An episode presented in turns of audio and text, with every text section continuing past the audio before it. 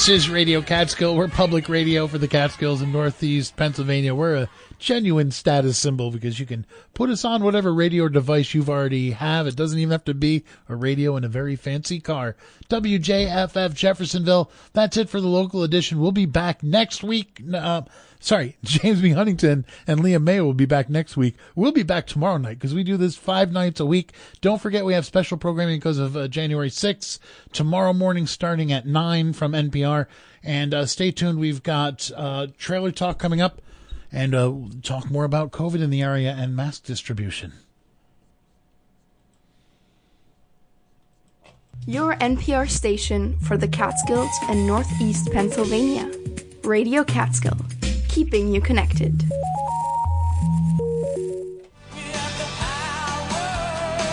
Welcome to Sabrina Artel's Trailer Talk.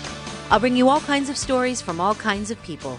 Whether it's a live public conversation and we're speaking from the kitchen table of my 1965 Beeline travel trailer, from the studios or on the streets, please sit back and enjoy the conversation right here this time every week. I am at the Transportation Center in Sullivan County. I'm in what is a big warehouse structure. It's the end of December 2021. We're approaching the new year. I came to this building to get KN95 masks. It's a program through the county. And um, Laura, thank you so much. This is a very spontaneous sort of thing. I jumped out of my car and I'm going to be speaking with Laura Quigley and the other uh, people who are here uh, greeting people and, and giving them masks. Hi, I'm Laura Quigley. I'm the Commissioner of Community Resources Division for Sullivan County. Well, Laura, it's so great to speak to you again. The last time we spoke, it was 2020. We were really uh, in in the beginning of the pandemic. We're starting a new year. Why don't we begin with this program itself, since we're now in another crisis with COVID, with Omicron? Well, Sabrina, it's kind of like here we go again. here we go again. So we are very fortunate that the state gave us over 34,000 KN95 masks. So, what we're doing over the next couple of days is distributing those masks to housing complexes, businesses, organizations, and individual families, um, which is wonderful. I'm glad we can do it, but we really wish we didn't have to do it. We were brought into this. We were like, okay, we know how to do this. We're fine. We got it. And um, we were really hoping this would be done and we wouldn't be doing this. So it's like, I don't know, little PTSD. Let's talk about that. I know I feel a weariness. We're entering the new year, and I feel so grateful to be here, to have made it to this point in this new world that we're in. And I always hope for a new world that has improvements and that we've learned from what's gotten exposed, but also a new world because things really have been in crisis mode for almost two years. We're in the new year, 2022 so this PTSD that you're talking about, that's a very real thing. And I've begun to connect with even how I've been feeling through this time. So could you share with our listeners what do you mean about that, both personally and also with your position in the county? It just it's not ending, right? So we keep going through this again and again. We've continued all along to deliver food to people. We've continued to be able to provide services and resources, which we are so grateful to be able to do, and to have a county government, a legislator and legislature and county manager that are just like go do right. Mm-hmm. So very very grateful for that. Very glad we can do this. Glad I am blessed with such an amazing group of people to work with. Those are all the positives and the wonderful things is that we can do all this. Um, but you do get tired of it. You know, we have a lot of work that we want to do, a lot of things that we could be doing to move our programs forward and to move the services that we do forward. And we get five steps ahead, and then here we go again. And so it gets a little frustrating, but it's okay because we know how to do this.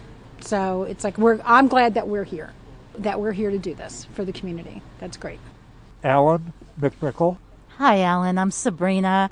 You're here in this uh, transportation warehouse. You've just picked up some KN95 masks. So, what are you hoping for in this new year? I'm really just hoping for things to return to a little bit of normalcy. You know, uh, it sounds like COVID is going to go on and on and on and be part of us for years to come, and we have to find ways to cope effectively and to embrace all the issues that are are surrounding COVID. And what are some of those issues you're referring to? Well, you know, people don't want to get vaccinated. People swear they should get vaccinated. Um, you know, people are fighting against each other, and people should wear masks, and people shouldn't wear masks, and you know, there's no sense of harmony or willingness to work with one another to understand all the issues and not just take sides. We're taking sides a lot and we're not working together. So I hope the people won't just be taking sides, that they'll be reaching out to the other side for understanding and guidance and help and for us to pull together in this new year. In terms of kind of this idea of reaching to the other side or contending with how this makes you feel? Anything you want to share about that? Find avenues for opening dialogues, whatever that happens to be, whether it's at the community meetings, whether it's at religious services, whether it's in commercial places, to find ways to connect with people at a higher higher level, at a higher plane, really. Thank you so much for speaking with me. You're welcome. It's a new year, and let's let's start anew. All right, I'm back. Laura, you were talking about the outreach that has been happening since the beginning of the pandemic, the needs in the county, kind of being here again, this feeling of, I said, weariness. Feel free to jump in. My boss just hit me, so I, I better jump jump in here. I'm Lise-Anne Deoul. I am the director of the Office for the Aging and I am very grateful to be working with this fantastic group of people that are keeping us sane throughout this insanity. As Office for the Aging, we are serving the folks that are most impacted if they get this virus, whatever version of it it is. So our sites continue to be closed, but we are still doing homebound meals. And if people need it because they can't get out, they can call us. They call 807 0241. And that's 845 807 0241. And if they need Meals on Wheels or they're over 60 and need supports, they give us a call and we will register them if they're not already registered and we will help them out. We're dealing with social isolation still and people not being able to see their families and loved ones. It's a challenging time and I'm hoping to see an end in sight, but every time we turn around, every time we think we're good, there's another surge, another version. And we're just trying to do what we can do to keep people safe and supported at home. Since you are the director of the Office for the Aging, who are some of these people that you're thinking of when you're talking to me now about who you're servicing, providing support for? Who are some of these neighbors of ours? There's a lot of people that prior to the pandemic really enjoyed going to our senior sites for our, our congregate meals Monday through Friday in their local towns. And they haven't been able to do that since March of 2020. That was not just a meal, that most of it is the social interaction with their, their neighbors and their friends. We haven't been able to open those sites because it's just we can't find a way to do it safely because you need to social distance while you eat and always wear a mask around people. How, how is that doable when you're serving a meal? So there's a challenge. And obviously, we all know the challenges of labor shortages affecting everything. So we have people that are, God bless them, we have our part time nutrition staff that is running around delivering meals that normally was running sites. So everyone is working really hard to keep our neighbors fed. There's people that don't have a lot of family or don't have family nearby, that those sites were their lifeline. And that was our way of seeing them.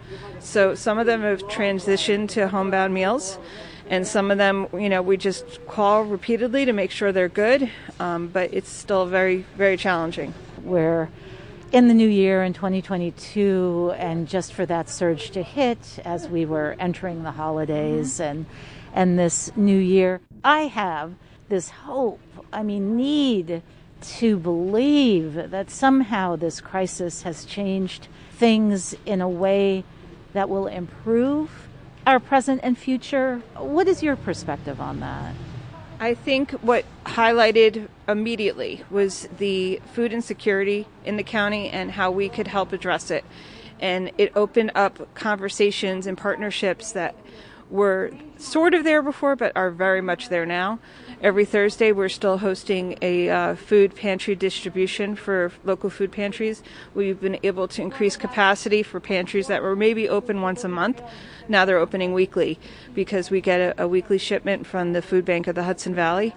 And it also helps support our homebound seniors with extra stuff on top of our meals. So we've been able to get the fresh produce and, and dairy and milk products you know from the, the food bank and everyone's it's a win for everyone but it's also we're getting more organized now with other community partners to make sure that we're all looking at the same goal and that we're hitting as many people who need our help as possible and that's been a huge win if if you want to look at it that way throughout the pandemic is definitely increasing collaboration and partnerships there was a lot of silos, and I still think there are some silos, but I think this, if anything, has broken down a lot of that. So, if anything, forcing us to say, okay, how can we work best together so that we're more efficient? And that's been a win. Is there anything else you'd like to share with us? Get vaccinated, wear your mask, and hopefully we could get through this. Our seniors actually are, we have the, a very good percentage of our seniors vaccinated and boosted if we can get that throughout the whole population, we can hopefully return to some sort of normalcy. Thank you. Lise-Anne Deoul, Sullivan County Office for the Aging.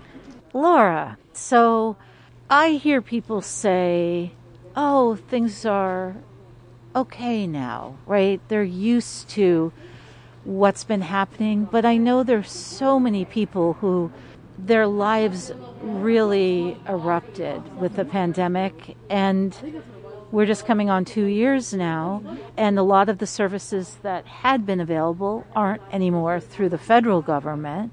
So I'm just wondering, what can you share with us, and what can we do? What can somebody, what can the, the community members do?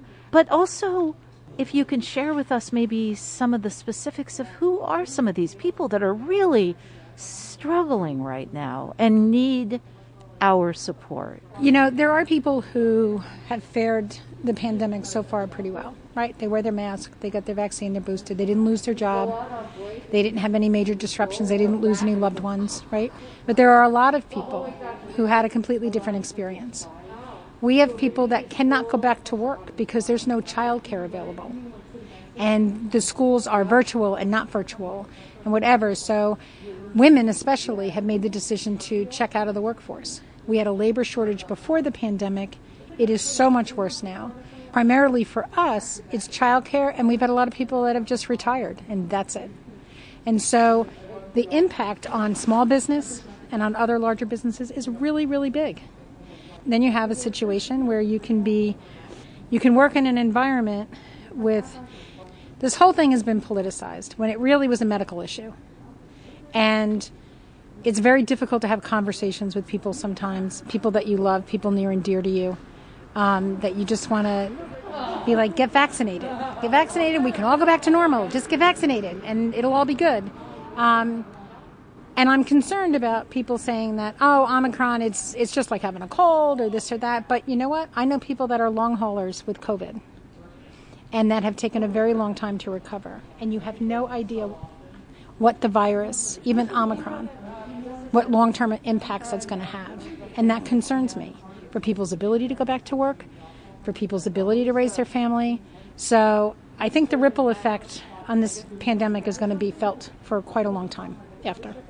Yes, and you're raising such important points. You know, I've just heard in the last month of people in our county, well, actually, one across the river, a death from COVID, an unvaccinated man. His wife made it through okay, but he did not. And then, of course, there's, you know, a chiropractor and his wife in Ellenville who died, who didn't believe in vaccinations.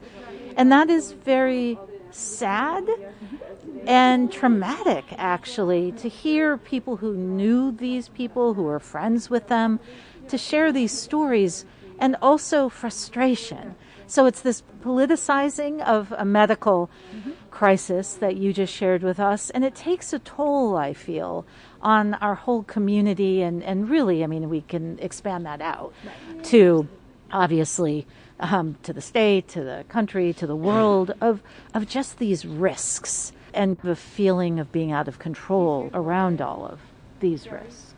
How do we get through this? I mean, from your position as, as the commissioner, you know, um, working as you are, coming up with strategies. But, like, what do we do? For me, if I could wave a magic wand, um, I, if everybody could take a moment and remember that they're part of a community, and as such, they have a responsibility, and whatever that responsibility might be. And if everybody would just step up and do something, we could really help the community overall. Um, I mean, we reach as many people as we can, but we know we're not reaching everyone. Um, and so, if everybody did their part, then I think that that would that would go a long way. I think the isolation, the shutdown, the isolation, the quarantines, I think it, it kind of shook up the sense of community. And I think we have to get back to that, maybe redefine it, make it stronger. But I would like to see people remember that they're all part of a community. Thank you, Laura. Anything else you'd like to add, and then I'll see if if any of the um, the workers that are here today, right, volunteers mm-hmm. and and county employees are here dispensing the KN95 masks. Uh, see if they'd like to share anything with me. Is there anything else though you'd like to share with our listeners? Just really from an informational point that even though today and tomorrow is when we're doing this big drive through for the mask distribution, um, it's not the only time that people can get masks.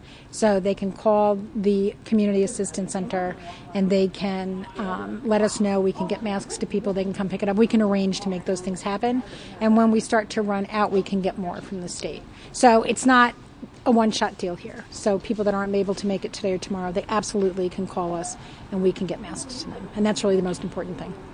And are there going to be any outposts, you know, like at the grocery market or at the gas station or at the, you know, at, at different places that people may be going where masks can be distributed? We're, we're looking at different layers. Like right now, besides here, you can go to the government center, the security desk, they'll have masks. But we are looking at, um, other layers that we used during the height of the pandemic. Um, we just, the masks came in and we wanted to get them out as fast as we could, and this was the quickest thing for us to set up. So now we're going to step back and say, okay, what are our other partners that we used before that we can step into? I just don't have that plan in place yet. Yes. Well, and also a big difference between now and then is then at the beginning of COVID, there were no masks. There was a huge they were handmade. Right. There was a shortage. Even essential workers, medical practitioners didn't have access to the amount of masks. Then, but then we were able to. We got the big shipments from the state, and we put out about 18,000 masks. So we were able to get them out to the communities and stuff. And so, like I said, that's like I said before. This was like not a bit. We know how to do this. Mm-hmm. I just wish we didn't have to. Yeah. So I know, Laura you mentioned if you had a wand and you were waving it and you shared some things with us. And I'm just wondering to take us out. Um, we're in the new year. What is for you? It could be personally, professionally, but for you, what you want the most? Like I said before, I really want everybody to become part of a community once again like they were before, to kind of reconnect again, to help out more. There's pockets all over, but like as an overall community, to make that connection all over again. That's what I would really like. Thank you, Laura. Thank you very much. Thanks. Nice surprise. I know, wonderful. Thank you. Laura Quigley, I'm the Commissioner of the Division of Community Resources for Sullivan County. Thank you, Laura. Thank you. Hi, Kelly. Oh, yes. Boss Kelly. totally. Um, hi there. Please introduce yourself. Hi, I'm Kelly Soller, and I got a. What's my title? Coordinator of Services for the Aging. Okay. well, Kelly, thank you so much. We're standing in this uh, huge transportation warehouse in Sullivan County where KN95 masks are being distributed. The uh, doors are open on both sides. People are driving in and out. So I'm just wondering, you're here today. It's it's the holidays. We're approaching the new year. So, um, can you share what you've been experiencing? Uh, both, what are you doing with your job? but also personally, how are you feeling now, two years into this? So this is a second go for us. I don't know. I'm sure Laura and Lise-Anne might have already told you, but um, so we were. I'm an, an original member of the Emergency Community Assistance Center. So when the county first closed down in 2020, um, this is where we came. So uh, it's the band's all back together, just doing what we've what we did so well and at the beginning of 20 and at the beginning of 2020, excuse me, um, and that's to try to help the residents of Sullivan County uh, stay safe. This this doesn't seem like it's going away at all. I mean, I think it's here, and I think it's going to be here for a while. We have to learn how to play nice with COVID. I think, um, and I guess mask distrib- distribution is one of those ways of playing nice. I guess I, you know, I, I really don't know. Uh, I don't know. I don't know where this is going to take us, but this is just one of the many different um, components of trying to keep the residents of Sullivan County safe. I have been lucky enough to not have been personally affected by COVID. Um, I have not been, none of my family members, thank God, have been sick with COVID. Um, I have worked, um, I've never worked from home. Um, I've always, like I said, I was, I've always been working. Uh, the one of the original members of ECAC, um, and so I, have never been home. I've always been in the thick of it. Um, so I thank God that I have not, and anyone that I've worked with, um, we've all have stayed pretty, uh, pretty healthy. Um, I have children in school systems. My daughter's in college, which was heavily affected by COVID. Her one uh, school year was pretty much completely uh, a waste. She lost her whole senior year um, of high school. So, um, I mean, we have been affected in that way. Um, but personally, I just, I just pray that everybody continues to stay safe. Um, like I said earlier, we're not getting away from this. It's here. It, it's, um, it's not something that we can we can hide from. So again, it just comes full circle back to keeping ourselves safe the best way that we know how. And Kelly, during this crisis, what do you want to see emerge? I think we all need to be a lot nicer to one another. a lot nicer. You know, this is not something that should be tearing people apart, and it is, unfortunately.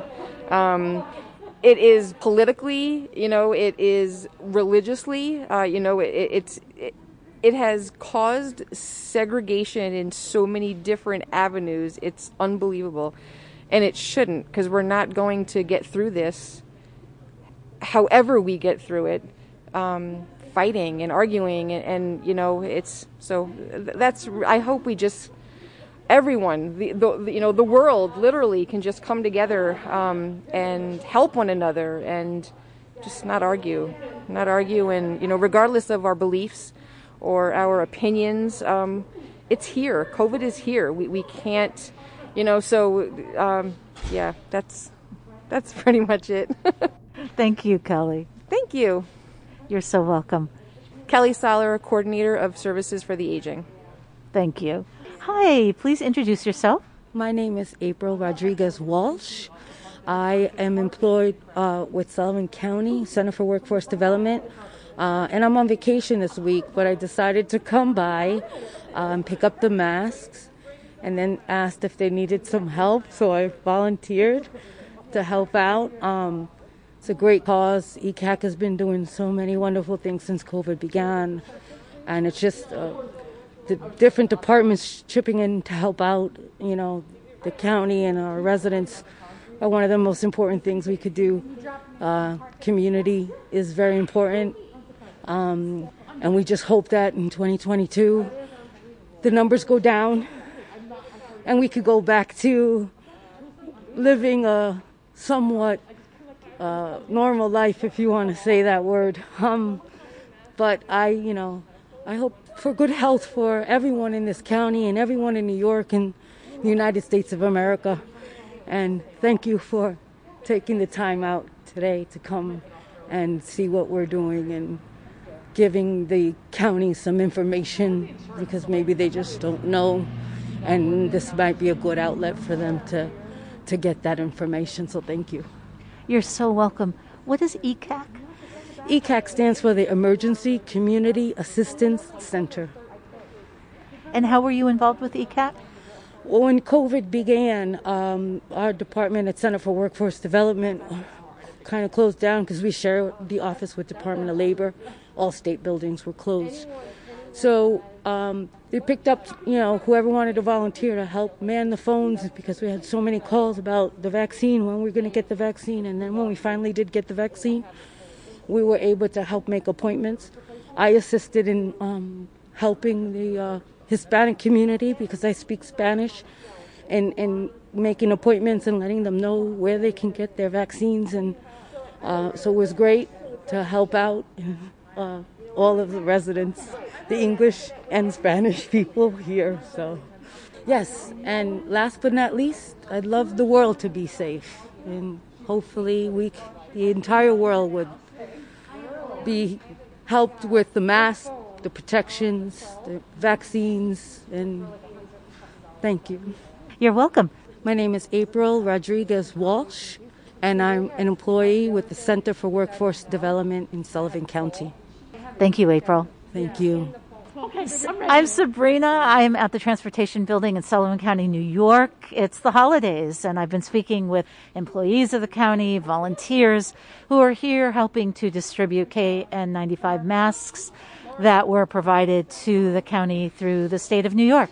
I was so happy leading up to the new year to be able to jump out of my car after I picked up my KN95 mask through the state mandated initiative to supply Sullivan County, New York with, to begin, 34,000 masks. And as was shared with me, the band was back together again and included Laura Quigley, Lise-Anne Deoul, Kelly Soller, and April Rodriguez Walsh.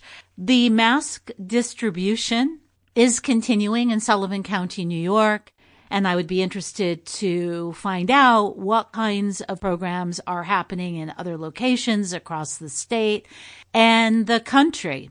Sullivan County Community Resources Commissioner Laura Quigley and Public Safety Commissioner Thomas Farney today announced that the county has distributed more than 21,000 of the 34,000 KN95 masks it received from the state last week and we'll continue with the program this week. Laura Quigley said, Our drive through days at the transportation building attracted hundreds of people, and we've been working with our local towns, libraries, and housing complexes to keep sending out what we've got.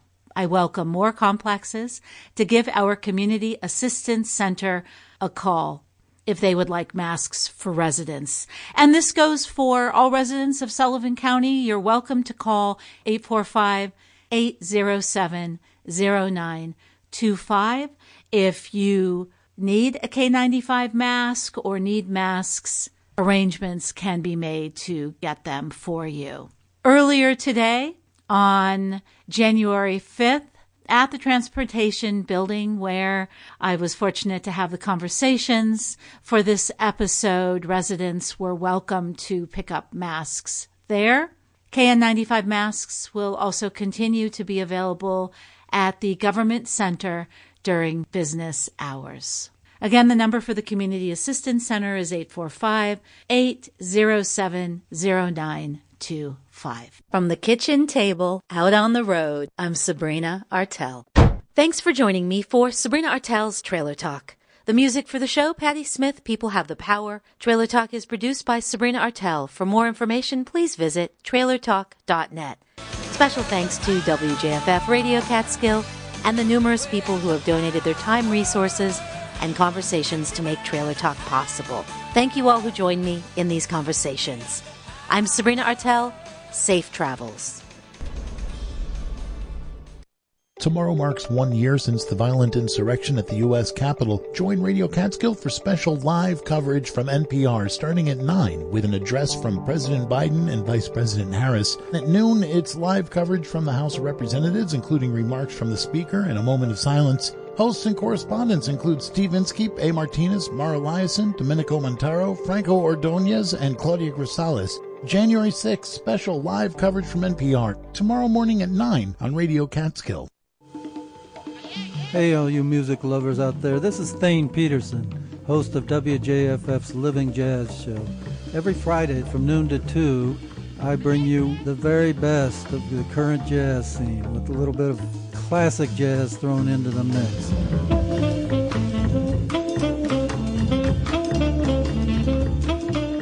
Please join me every Friday from noon to 2 for Living Jazz with Thane Peterson. You're listening to Radio Catskill on air, online, on your smartphone, and on your smart speaker.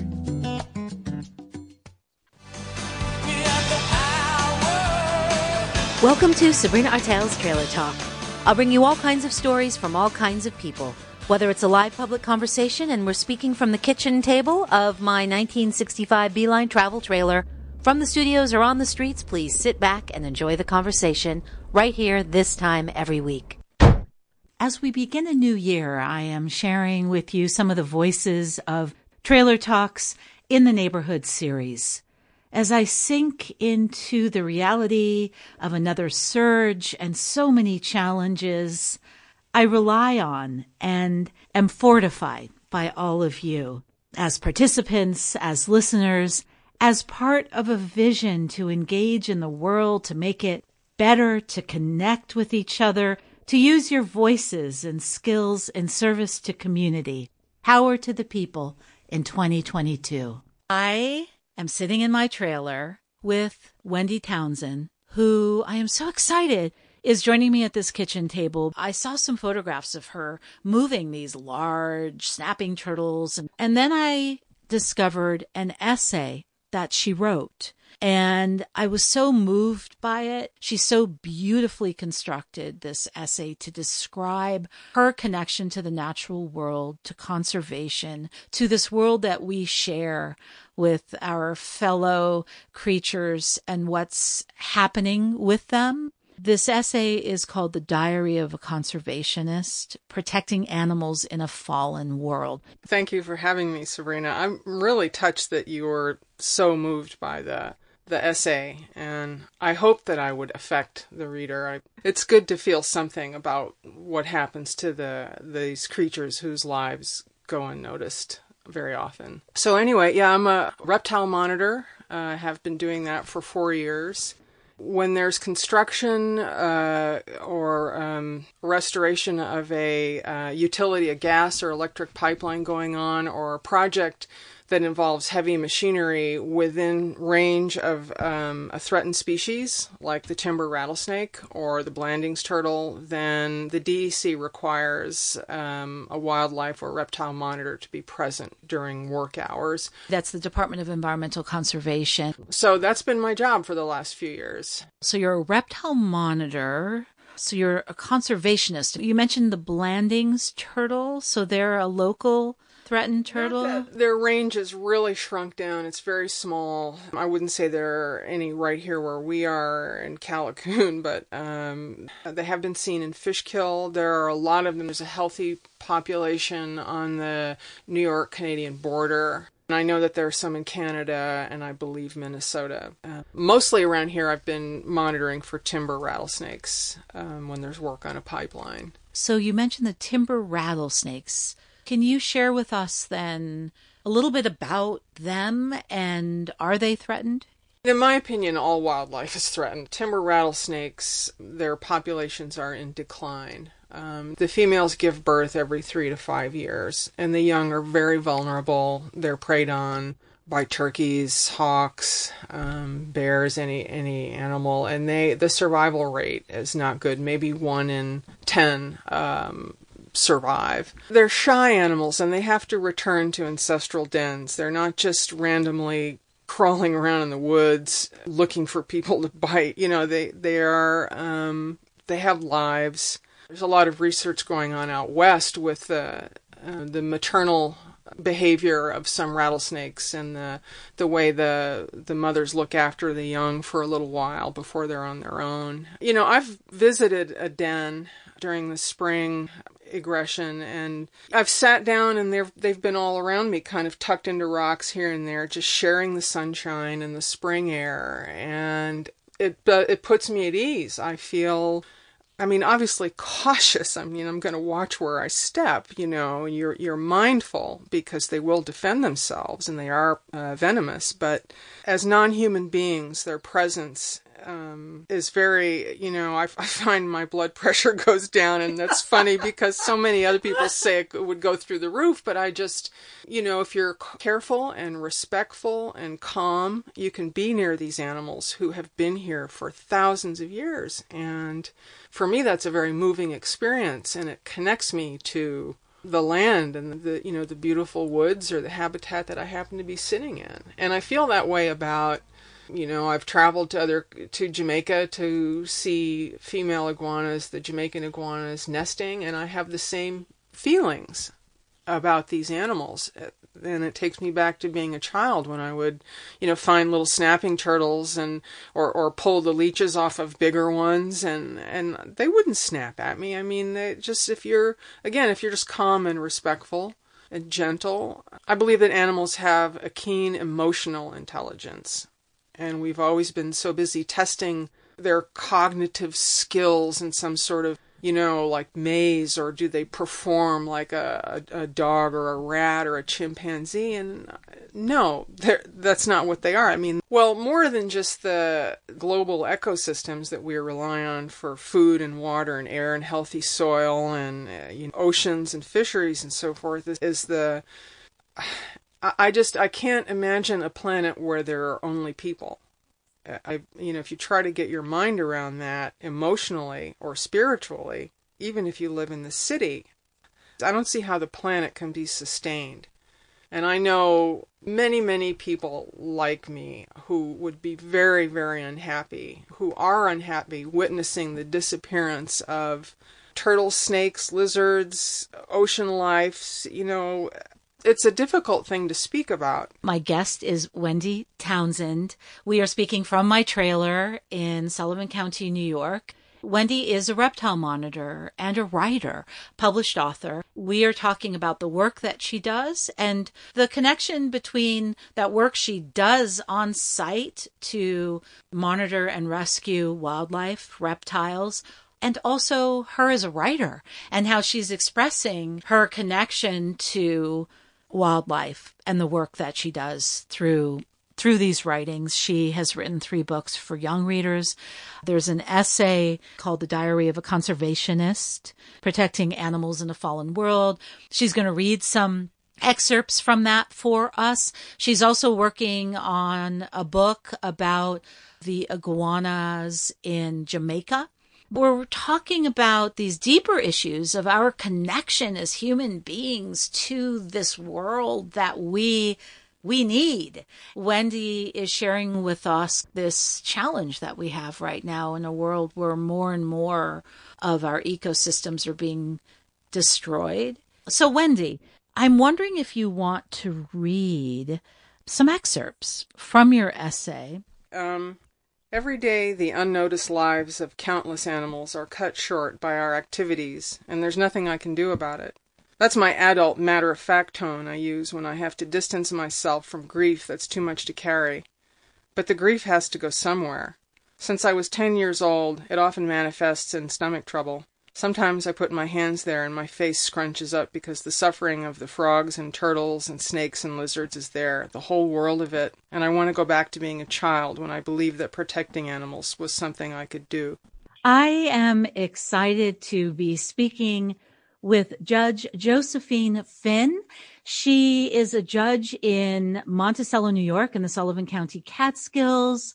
She is a former community college professor and also a lawyer. And I want to invite all of you to join us for this virtual episode of Trailer Talk to imagine that you are in and around the Beeline travel trailer and that you are gathered with us around the kitchen table as Josephine Finn and I have this conversation. So welcome to Trailer Talk, Josephine. Thank you. My pleasure. You said something just before we started recording where you said it all starts at home. So let's start there. Let's start with home and what that means for you and a little bit about who you are, how you would describe yourself for our listeners and what that means to you that it all starts at home. Well, to do that, I'd have to go back to well before I was born when my grandparents came to Sullivan County, New York, specifically the village of Monticello, and they built a church. And it was back in the 1930s. And I came along some years later and was raised in that church. And so that's where it all started for me. My grandfather built that church with his hands. It stands today. Uh, one of my cousins is the pastor. That's where I got my beginning. I, I, I feel that's where I got my spiritual development, my interest in service uh, to my community, and um, the very uh, building blocks of who I am started right there. And what are those building blocks that you're referring to and your interest in service? Well, the major thing I have uh, in my mind that sticks with me my entire life is is very simple. Uh, one of the commandments, and um, that is do unto others as you would have them do unto you. That just stuck with me my whole life, and so I also had to go along with that a desire to see the world be a better place than what I found. So it was always somehow in me, and I'm not quite sure how that got there, but it was just always in me to always want to see something more than what I found. Now I can trace that back perhaps to my own, you know, grandparents and parents who always wanted to be helpful in the community. So I, I guess you pick up those things at home your community is one that you're serving as a judge at present. You have also been elected to the New York State Board of Regents. So your commitment to education and your interest in that is a long one. And also you are a former professor at Sullivan Community College, SUNY Sullivan, which is based in Sullivan County, New York. Uh, and I'm sure I'm leaving some things out, but so your ties to the community are from uh, you, as you describe being born here, also a legal one, and as an advisor, as a judge, and then also as an educator. So, where would you like to begin with this? These roots of home that you're sharing with us, mm-hmm. and how that then took you to some places where you are now and how you're serving the community where you live. Well, you know, the interesting thing about all of that is when I look back on my life, I didn't seek out any of those things. I didn't seek out to be a professor. I didn't seek out the Board of Regents. I didn't seek out being a judge at first. Um, I was appointed as a judge in the 90s by the then mayor, and I served for a couple of years.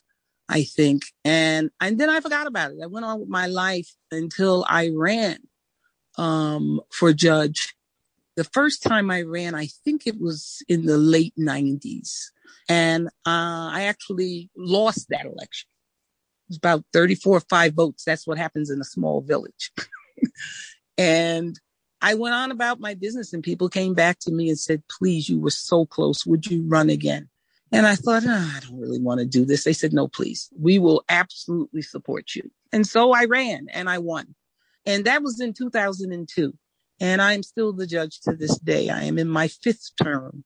The only time I was ever opposed really was in my first term. And after that, I didn't even have any opposition, which is a little bit to my chagrin because I think, you know, somebody should run. I don't think it should just be a, you know, a given. Right. Um, but but somehow people just wanted me to stay there. And um, even as I get ready to retire, people are asking me, please don't go. But you know, you got to know when to say when. You really do. My guest is David Jett, a resident of Sullivan County, New York, and he has been engaged with activism around racial justice, equity, police reform initiatives, and he is a mentor with My Brother's Keeper. Welcome, David. Thank you, Sabrina. So, David, I'm wondering how you would describe yourself. I identify as an African American heterosexual male. I take pride in being a father. I am a proud American who sees the potential of this great nation, but feels the pain of the two different Americas that might exist based on ethnic bias. So let's begin with My Brother's Keeper. Let's start there. My Brother's Keeper started off as an initiative from the Obama Foundation intended to change the outcomes for young men of color. Um, benchmark goals would be working with students to make sure that they're on grade level in reading by third grade. So one of the things we were doing here in Sullivan County was we were running an elementary book club.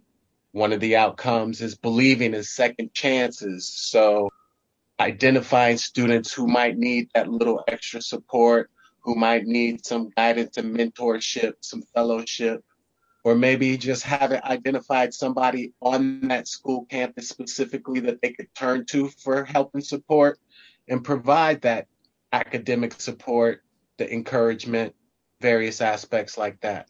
Thank you, David. How would you describe the community where you live in the Catskills? What are some of the needs? Sullivan County is one of those places that on the surface comes off extremely conservative and unaware of the growing diversity that's happening by the minute. A lot of blue collar workers. Um, one of the biggest employers in the county is the prison system. Flip side of it, there's a lot of great work going on as well. And um, there's a lot of people doing like direct support care. I specifically work in the education setting with autistic students it's a very beautiful, wonderful place. It's a complicated place, right? This place that we bo- that we both call home. It's complicated. It's a small town rural community, and there are definitely um, things that are happening. And I I welcome this conversation because you're really you're focusing on areas of deficit in the county and and through your own interest in racial equity you're focused as a mentor with my brother's keeper.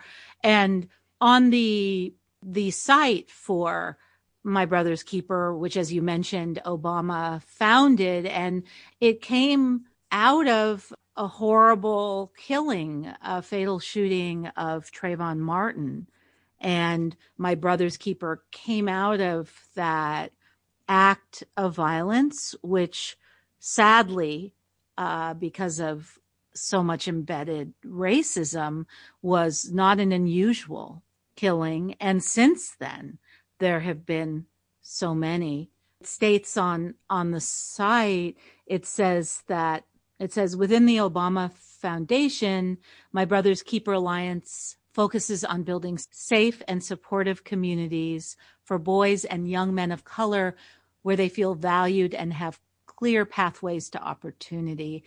And David, you mentioned with this mentoring that you were doing in the schools with the reading club. So that's connected to these pathways of opportunity. Oftentimes, best practices will show you that being on grade level by third grade in reading is a telltale sign for future success especially in terms of graduating and moving on to post secondary education.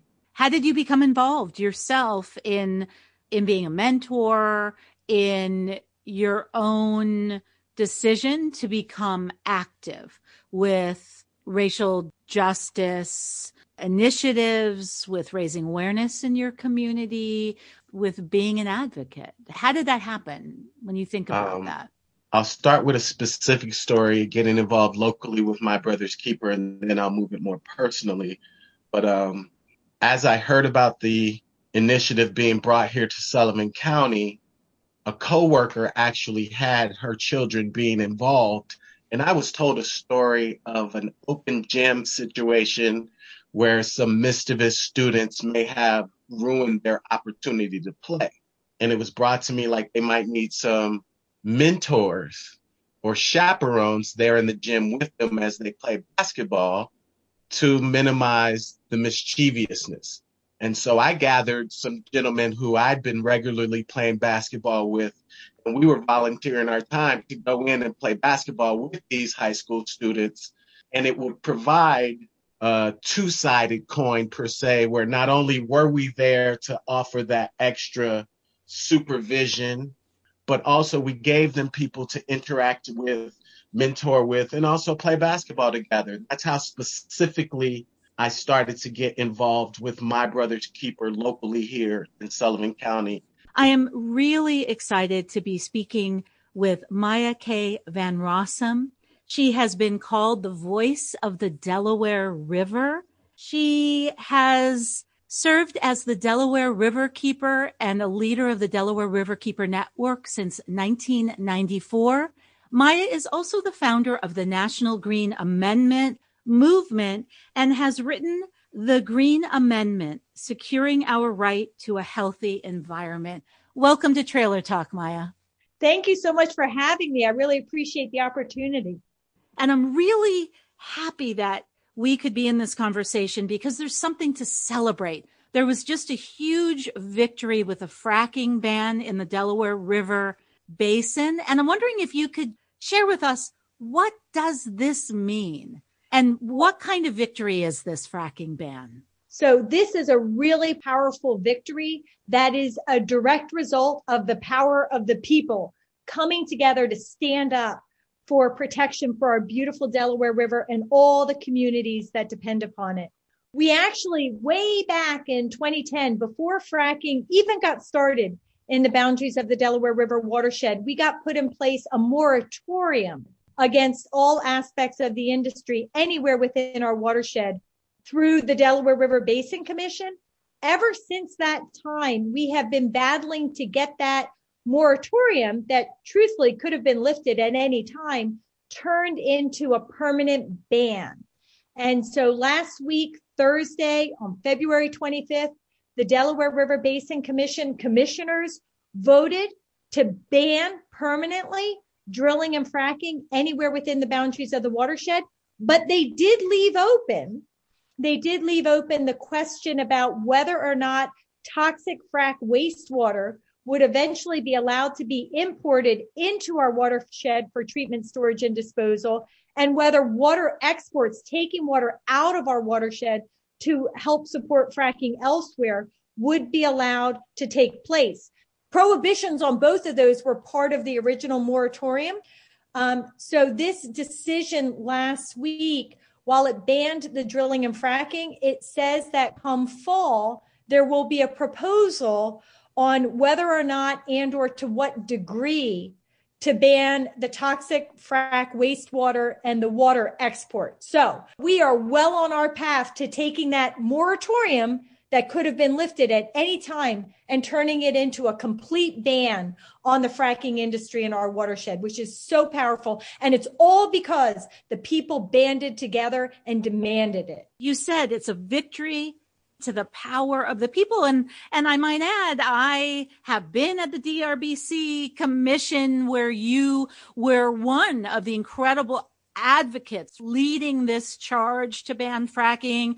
I've been in Albany where you also to be that voice to share why, why we need these bans and why it's so important to protect and not only to protect, but to build protections in for the future. So when you say the DRBC, that's the Delaware River Basin Commission, that involves a few states. So we're talking about a huge victory with this ban. And as you say, it's not over yet. There's still other issues. If you could share with our listeners the scale, what this means, what kind of water the Delaware River provides across the country. The ramifications of this success are far reaching geographically, but also in time, generationally. The Delaware River is the drinking water supply of over 15 million people. We have gone a long way to support a lot of people from New York City all the way down.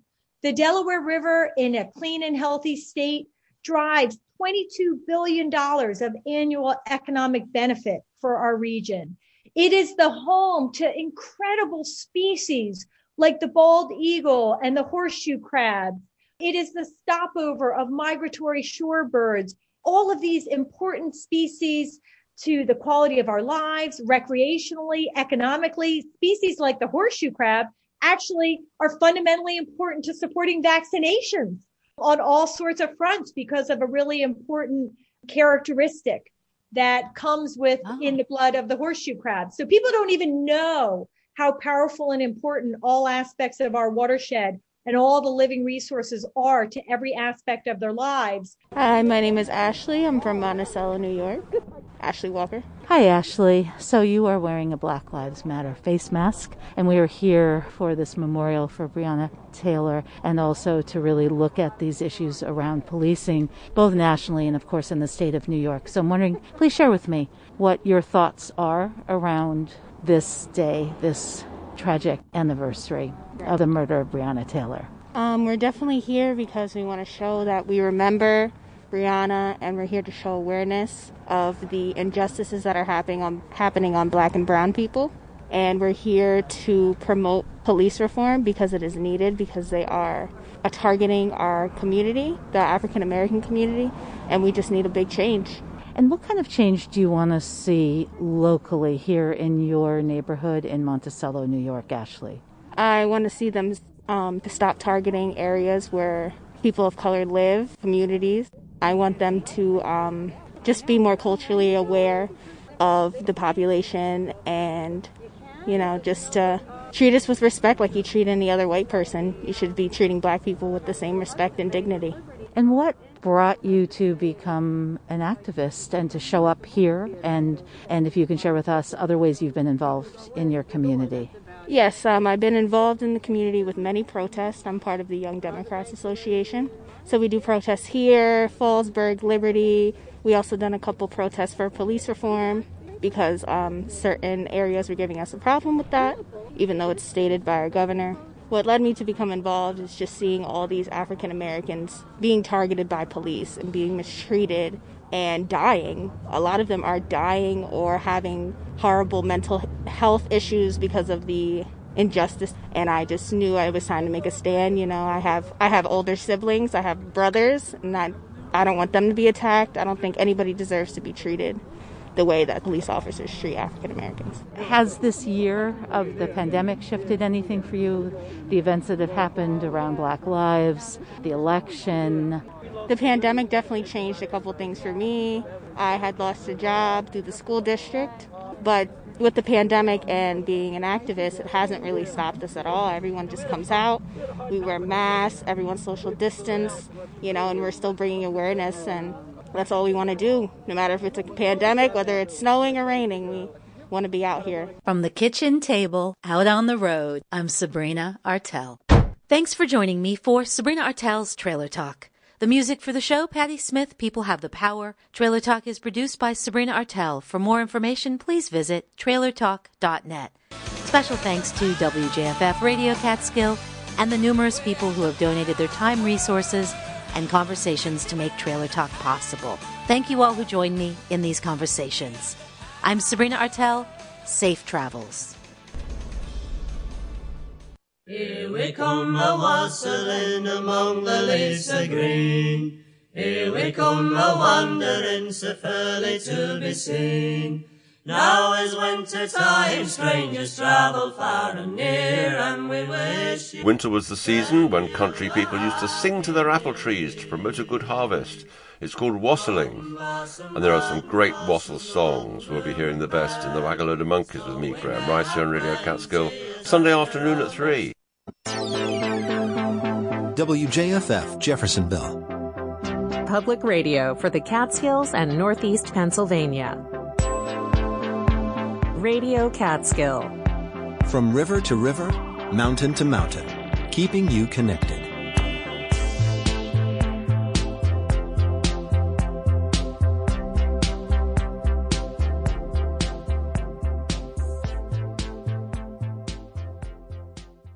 Support comes from the Law Office of John Ferrara in Monticello, providing legal services in the areas of matrimonial and family law and criminal defense. John.Ferrara557 at gmail.com.